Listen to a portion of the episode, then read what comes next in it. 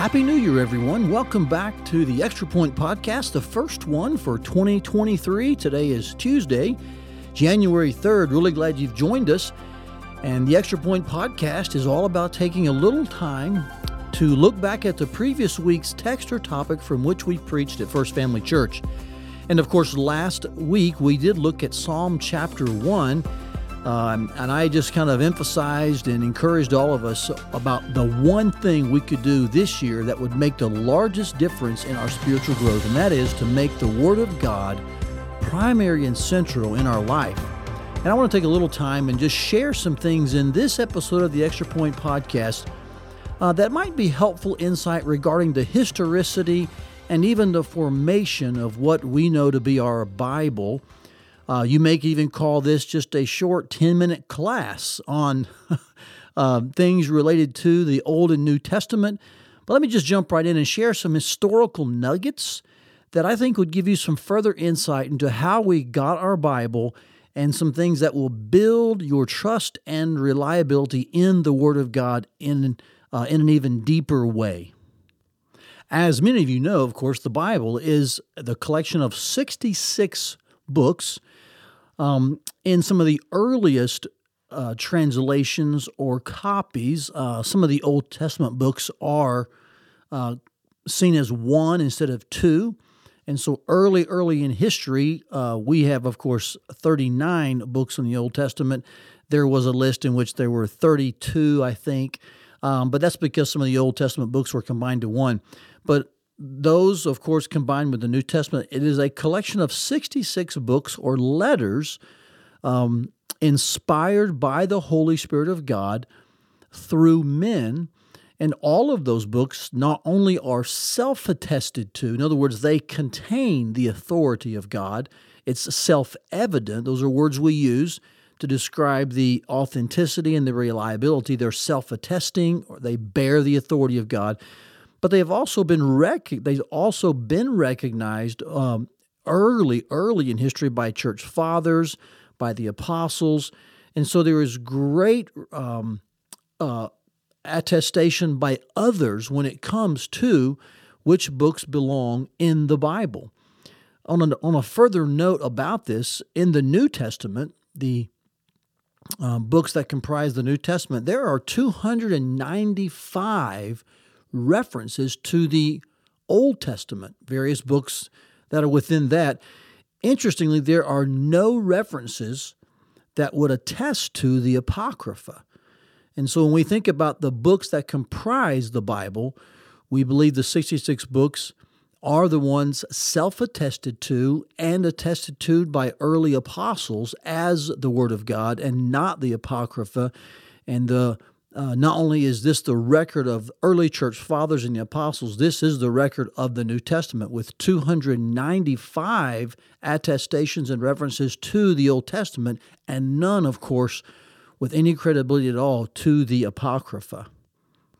This is an important historical note uh, because the Roman Catholics do accept the Apocrypha as part of the biblical canon. This occurred, of course, at the Council of Trent in the 1500s um, the problem is, of course, there are historical inaccuracies, there are scriptural inconsistencies in the Apocrypha. Doesn't mean that there is not some legitimate history in there. Um, but as far as being self attesting and then, of course, uh, being um, attested to by others, um, containing the authority of God, uh, they lack that. And so it's important to realize that there is uh, no evidence whatsoever for the apocryphal books to be contained within the authoritative inspired collection of books we know as the Bible, the 66 books contained in both the Old and New Testament. Speaking of those 66 books, here's another interesting fact. Uh, those books were attested to by others and recognized as having the authority of God um, as early as the 300s. Um, they were circulated, of course, even before that. Uh, much of the New Testament was recognized even by the apostles as inspired and authoritative within their own lifetime.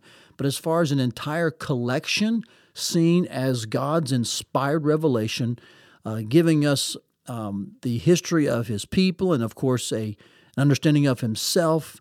Um, that is a very early um, date of the 300s of recognizing these 66 as the inspired Word of God to us and the complete revelation of God to us in these 66 books. And so that builds my confidence. I hope it builds your trust. There's not this long delay or this, you know, long line of centuries after centuries of people waiting and trying to figure out. There's early attestation and recognition of the authority of God in these 66 books as early as within 200 years uh, you know, after the first century when um, they were written, of course, we think Revelation's probably around 90 AD. So, you know, within 200 years of the finishing of Revelation, there's a clear recognition that these 66 books are the completed uh, revelation of God to man concerning his uh, plan and redemption of his people. Of course, these 66 books, of course, um, all have original manuscripts, but we don't have any of the original manuscripts currently. And some people think perhaps we do, like maybe behind some closed glass somewhere in a museum. But all we have that we know about are copies of original manuscripts. Now, um, that doesn't mean they're not reliable. Uh, they are, they're very trustworthy. There are thousands of copies of the original manuscripts. And so there is great evidence that the Bible we have today is trustworthy and consistent and contains exactly what God intended to say. So we know that the original manuscripts, those men who were moved upon by the Holy Spirit, carried along by the Holy Spirit, as they wrote, they were inspired in those original manuscripts, of course. And in the copies, we often say, have the preservation of God and, and the faithfulness of God behind them. So we have full confidence and trust that what we have today is exactly what God intended for us to have, not only because of the thousands of copies, but also because of the character of our God.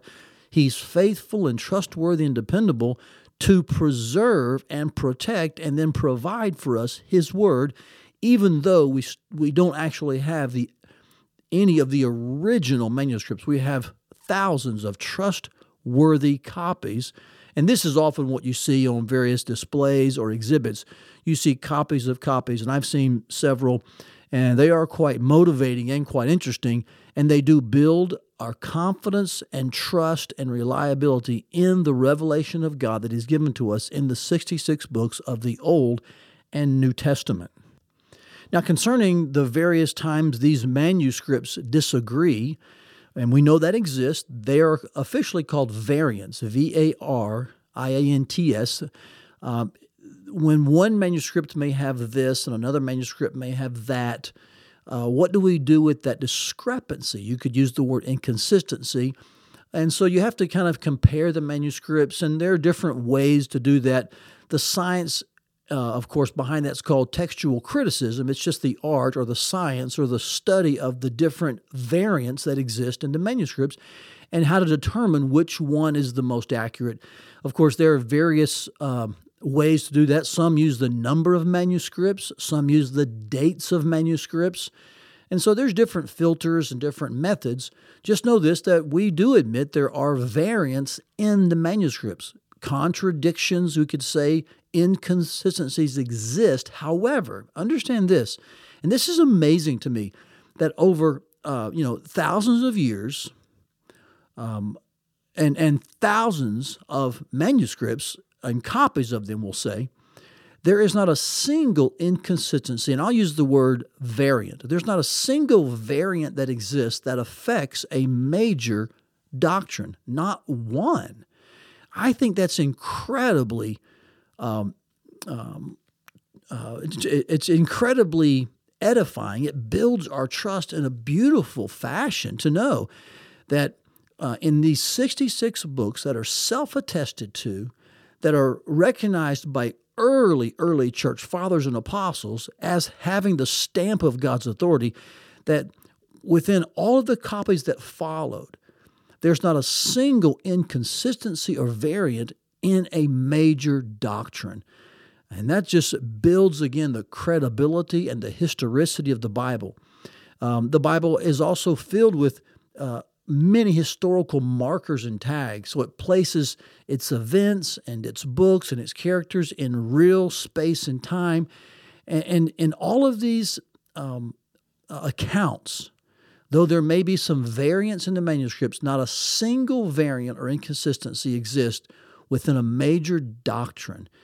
And so I just want to say to you that as you make the Bible a primary part of your life in 2023 as you make meditating on the law of God, which is how Psalm 1 refers to it, as you root your life in God's word, not man's opinion, you can trust the Bible to lead you correctly, to give you God's wisdom, and to be the foundation upon which you can build a solid life for you and your family.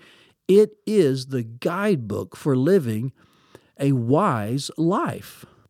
And my goal today was not only to exhort you towards that spiritually and pastorally, but also now historically, scientifically, even grammatically, to trust the Bible. We have received it um, through God's faithfulness, His preservation, and very uh, visibly through accurate, definitive, uh, observable methods that have a great track record and tremendous reliability and trust.